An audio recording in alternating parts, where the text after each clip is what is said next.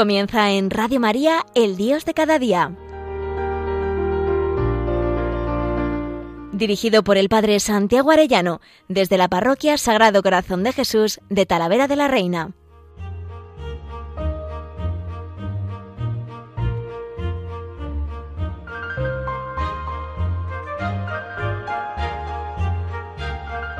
Queridos oyentes de Radio María, qué alegría un lunes más con todos ustedes. Acabo de llegar de una peregrinación a Fátima con la parroquia del Sagrado Corazón de Talavera de la Reina, mi, parroquia. Y la verdad es que no puedo por más que cantar la gloria de Dios, que nos ha bendecido tanto, y también de nuestra Madre la Virgen, que nos ha protegido.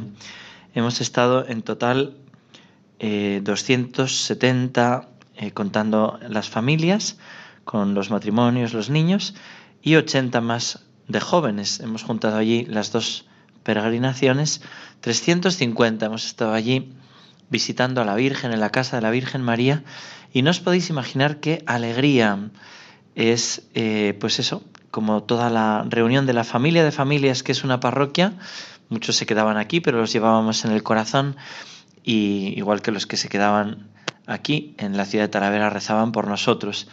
Pero les puedo decir que ha sido una experiencia preciosa de comunión, una, una experiencia preciosa de vida de familia de familias en torno a la Madre. La Virgen María nos une a todos y en torno al corazón de Cristo, que así se llama nuestra parroquia aquí en Talavera.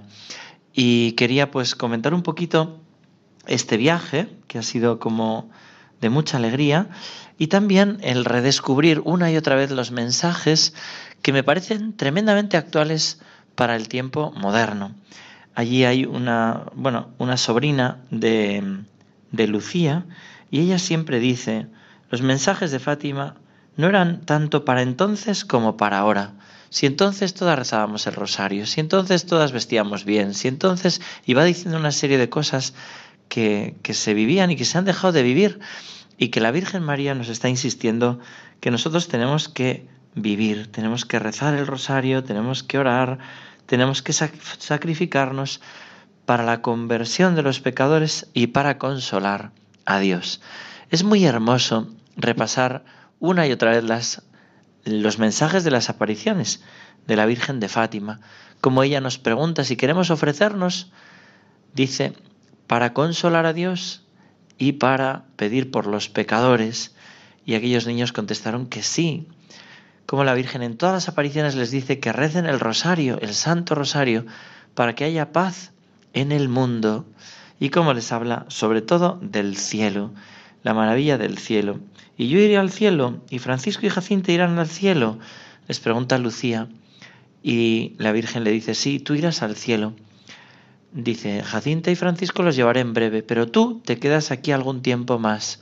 Jesús quiere servirse de ti para darme a conocer y amar quiere establecer en el mundo la devoción a mi inmaculado corazón.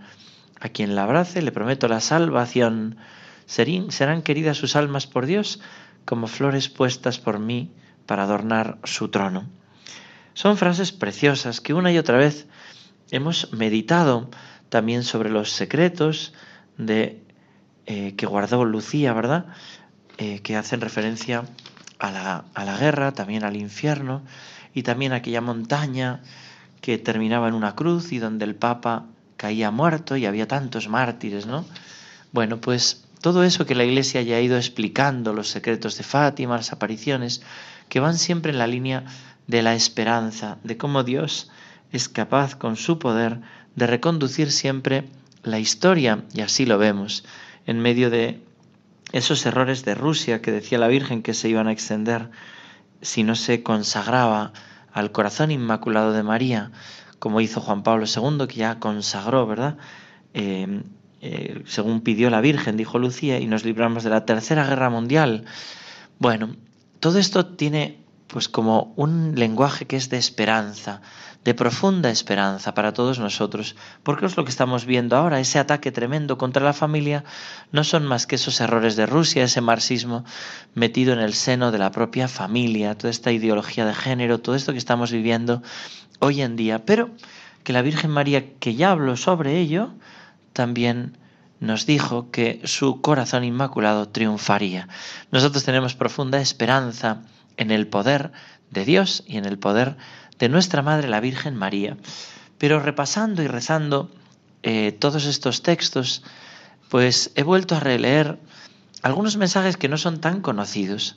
Por ejemplo, una vez terminaron las apariciones, ¿no? desde mayo hasta octubre, pues el 15 de junio de 1921 tiene Lucía 14 años, no sabe qué hacer con su vida, tiene varias opciones y una es la de ofrecer, la que le ofrece el obispo. Cuenta Lucía, así solicita una vez más, volviste a la tierra, y fue entonces cuando sentí tu mano amiga y maternal tocarme en el hombro, levanté la mirada y te vi. Eras tú, la Madre bendita, dándome la mano e indicándome el camino. Fijaros qué bonito. La Virgen María le toca en el hombro y dice, con tu mano amiga y maternal. Así la experimenta Lucía y así tenemos que experimentarla todos nosotros. María, amiga y madre. Dice ella, tus labios se reabrieron y el dulce timbre de tu voz devolvió la luz y la paz a mi alma. Aquí estoy por séptima vez. Ve, sigue el camino por donde el señor obispo te quiere llevar. Esa es la voluntad de Dios. Le estaba confirmando su vocación religiosa. Ella quiere seguir el camino de Dios. Ella quiere hacer su voluntad.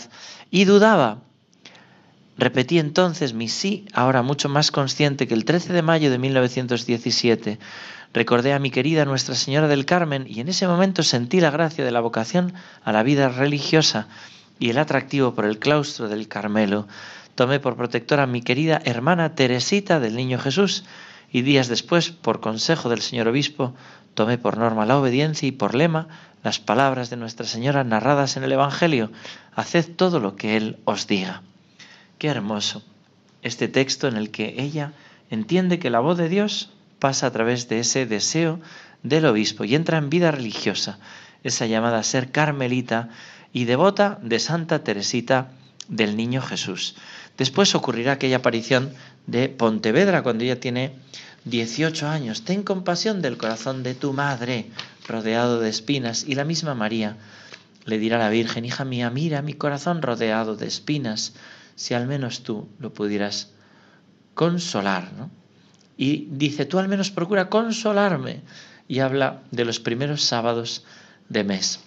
Después, con 22 años, en Tui, tendrá la hermana Lucía esa visión impresionante de la cruz de Cristo, donde ahí está el Padre, el Espíritu Santo y el Hijo, y de su costado, del costado del Hijo, brota la sangre que cae en un cáliz, y al pie de la cruz, María, y en el otro lado, el otro brazo de la cruz, pone gracia, y misericordia. Gracia y misericordia.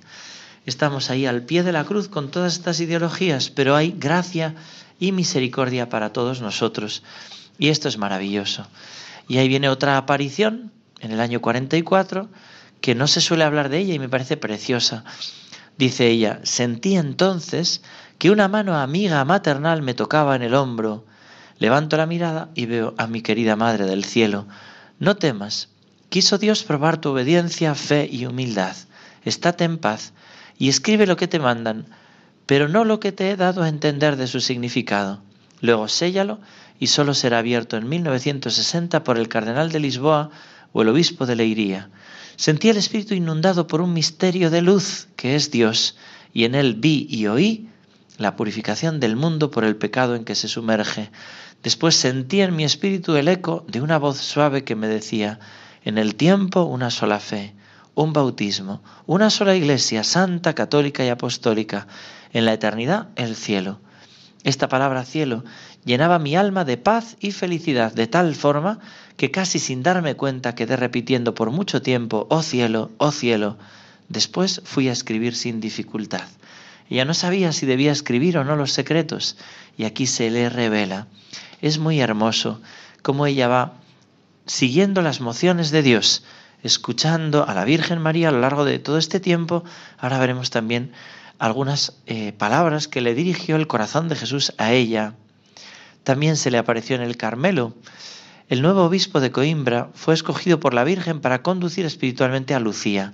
Ella le habla en una carta de que es ella la que le escogió, es la Virgen, y le dice al obispo, Sus palabras del día 22 de agosto de 1949, las palabras de la Virgen fueron, hablando de usted, fui yo quien le escogí y quiero ayudarle. En mi humilde opinión, estas palabras dicen mucho y significan gran predilección, son del cielo. Como la Virgen María elige también las mediaciones. Y el 31 de diciembre del 79, Lucía tiene una tentación de desesperanza ante la situación de la Iglesia que parece hundirse. Fíjense que es algo muy parecido a lo que nos puede pasar a nosotros en los tiempos calamitosos que vivimos, donde se ve esa persecución cruenta en muchos países y aquí esa persecución también incruenta. Ya conocemos por aquí a varios sacerdotes que han sido acusados injustamente, igual que el cardenal Pell, ¿verdad? En ese libro precioso que ha escrito de las memorias del tiempo que estuvo en la cárcel acusado injustamente. Pues vemos también esa persecución aquí y, sacerdotes que tienen que sufrir pues la calumnia.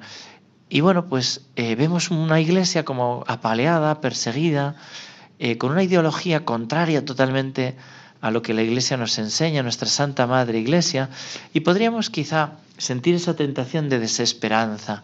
Hay que recordar el triunfo del corazón inmaculado de María y no temer, queridos oyentes. Pues fíjense en esa tentación lo que sintió la hermana Lucía. Dice, Siento una mano suave que se me posa en el hombro izquierdo. Levanto la mirada y veo. Era la dulce madre que había escuchado mi humilde plegaria.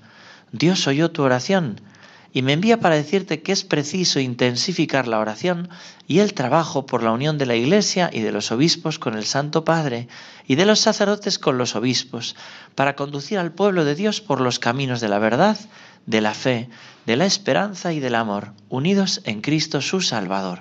Fíjense qué insistencia de la Virgen en la unidad.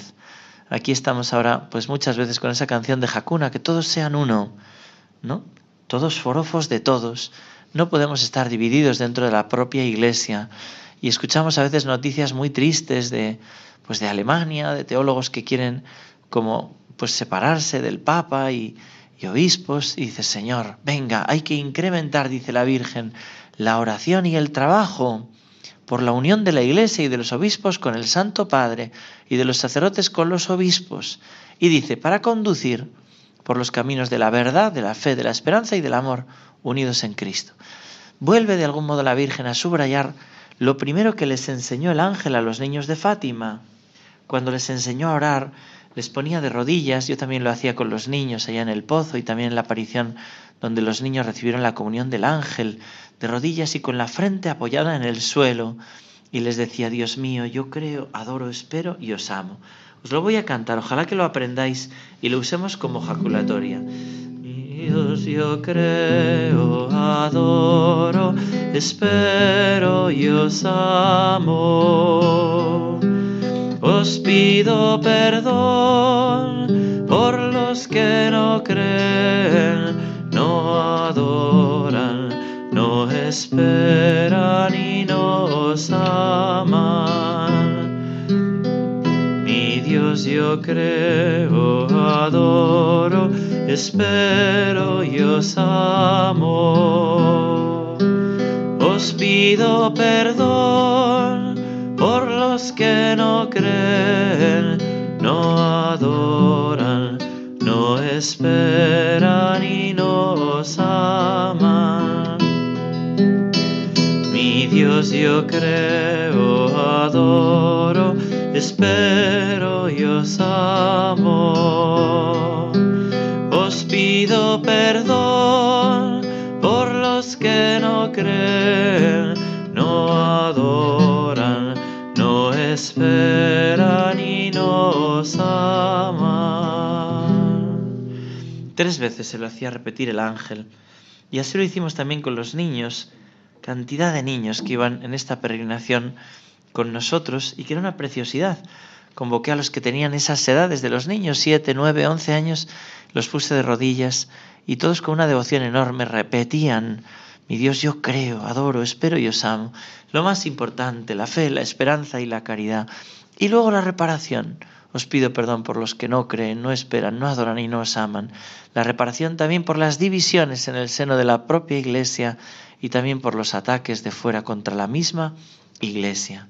Estas palabras de la Virgen que he querido subrayar Lo he hecho porque muchas veces no se conocen dentro del mensaje de Fátima.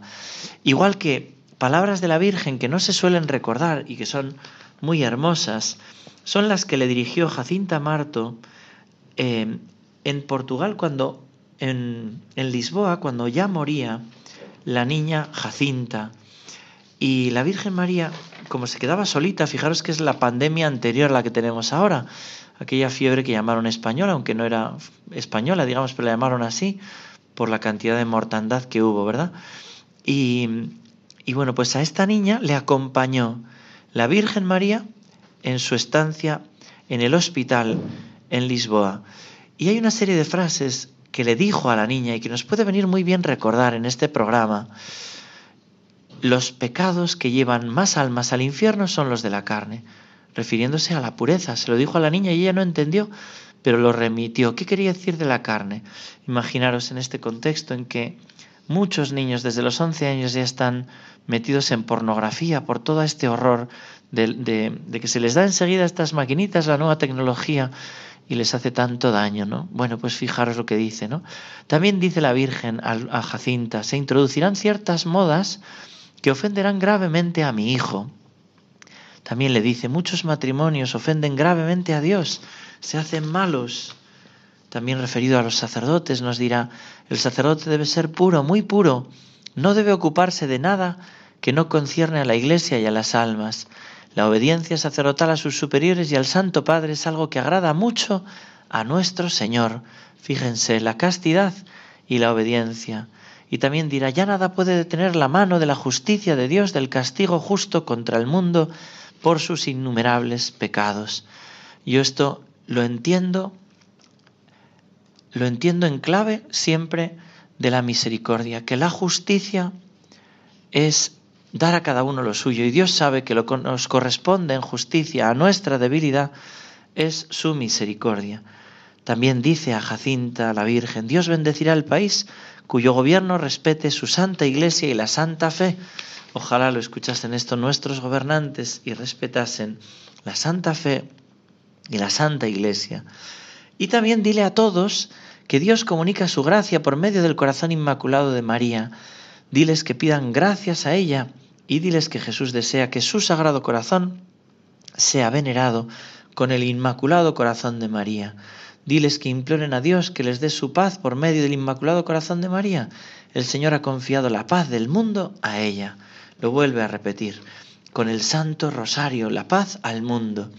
Y me encantaba también repasar las apariciones del corazón de Jesús a Lucía, que también se conocen muy poco. En general, pues solo mundo, todo el mundo conoce los mensajes de la aparición del 13 de mayo en Cova ¿no? o de agosto, esas seis apariciones, pero estas otras casi no se conocen. Y me parecía bonito, al repasarlo con mi parroquia, que hemos estado tan felices, los 350 representando a toda la parroquia, niños, jóvenes y mayores, me parecía una preciosidad recordarlo con todos ustedes, queridos oyentes de Radio María. Por ejemplo, cuando el corazón de Jesús le dice a Lucía, tienes que hablar del corazón de María y amarlo con fervor sin tibieza cómo le duele la tibieza a nuestro Señor. Y también le duele que recemos a la Virgen con tibieza, aunque siempre le alegra que recemos, ¿no? Es ese momento en que encontró un niño que se volvió a ella y le dijo, ¿has difundido por el mundo aquello que la Madre del Cielo te pidió? Y ese niño se transformó en el niño resplandeciente. Conociendo entonces que era Jesús, dije, Jesús mío. Y Jesús dijo, me agradan más las almas que hacen los cinco primeros sábados con fervor que las que hacen los quince tibias e indiferentes. La confesión puede ser de más de ocho días con tal de que comulguen en gracia y tengan la intención de desagraviar al Inmaculado Corazón de María. Si se les olvida esta intención, pueden hacerla en la primera ocasión que tuvieran de confesar. Qué hermoso es cómo nos facilita el Señor el cumplimiento de los cinco primeros sábados de mes, que no es como muy estricto, sino venga, tened esta intención de reparar el corazón de mi madre, comulgando, haciendo los 15 minutos de oración, rezando el rosario. Bueno, pues esa maravilla, ¿no? También Jesús le dirá, hay que vivir en la unión de corazones, Jesús y María. Lucía en 1936 escribe a su confesor, hace poco hablaba íntimamente a nuestro Señor y le preguntaba, ¿Por qué no convertía Rusia sin que nuestro Señor hiciese esa consagración al corazón inmaculado de María? Y me contestó, porque quiero que toda mi iglesia reconozca esa consagración como un triunfo del corazón inmaculado de María, para después extender su culto y poner al lado de la devoción de mi divino corazón la devoción de este inmaculado corazón. Quiere el corazón de Jesús que estén unidos esos dos corazones. También pide el corazón de Jesús el sacrificio del cumplimiento del propio deber. Dice el Señor en 1942, el sacrificio que cada uno exige, de cada uno exige un cumplimiento del propio deber y la observancia de mi ley. Es la penitencia que ahora exijo, dice, ¿no? Que ahora pido, pues muchos, creyendo que el sentido de la palabra penitencia eran las grandes austeridades, no sintiendo fuerzas ni generosidad para ellas, se desaniman en una vida de tibieza y pecado. Fijaros cómo nos conoce el Señor. Si te propones grandes penitencias, al final no las haces. Pues la penitencia que quiero es el cumplimiento del propio deber, que seas fiel a lo que yo te estoy pidiendo en tu vida de esposo, de esposa, de enfermo, de preso, de sacerdote, de lo que cada uno sea. Y también muy importante, le dice el Señor, que es necesario hacer retiro para ver la luz y recibir la gracia del Espíritu Santo. Tenemos que retirarnos en momentos a orar o en nuestra misma casa pero mejor retirarnos a una iglesia, hacer unos ejercicios espirituales y pedir luz al Espíritu Santo para no equivocarnos.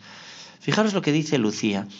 El 12 de junio de 1941 Jesús me dijo, si los obispos de España se reuniesen en una casa a hacer su retiro y de común acuerdo preparasen los caminos por donde conducir a las almas que les están confiadas, ahí recibirían del Divino Espíritu Santo luces y gracias especiales haz saber al arzobispo que yo deseo ardientemente que los señores obispos se reúnan en el retiro para juntamente determinar los medios a emplear para la reforma del pueblo cristiano y para remediar la relajación del clero y de una gran parte de religiosos y religiosas. El número de los que me sirven en la práctica del sacrificio es muy limitado. Yo necesito de almas y de sacerdotes que me sirvan en el sacrificio por mí y por las almas. Fijaros, necesito de almas de los fieles y de almas de sacerdotes que me sirvan en el sacrificio por mí y por las almas.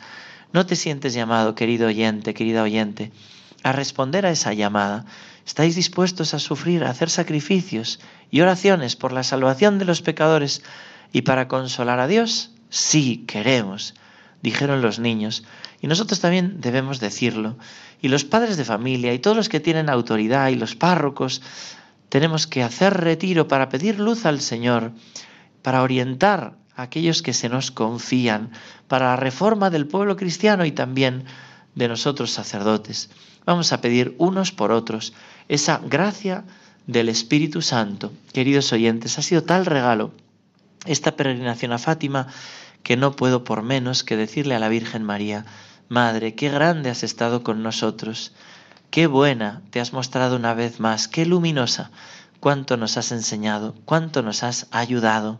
Fátima es el parelemonial del corazón de María, así como se reveló el corazón de Jesús y su soberanía en parelemonial, ahora en Fátima se reveló el corazón inmaculado de María y su esperanza de su triunfo.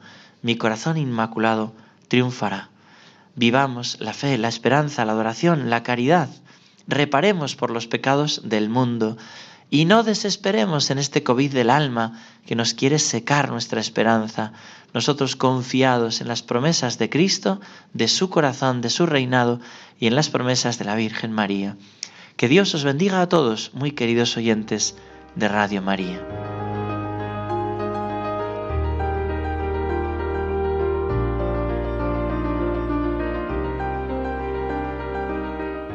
Finaliza en Radio María, El Dios de cada día. Dirigido por el Padre Santiago Arellano, desde la Parroquia Sagrado Corazón de Jesús de Talavera de la Reina.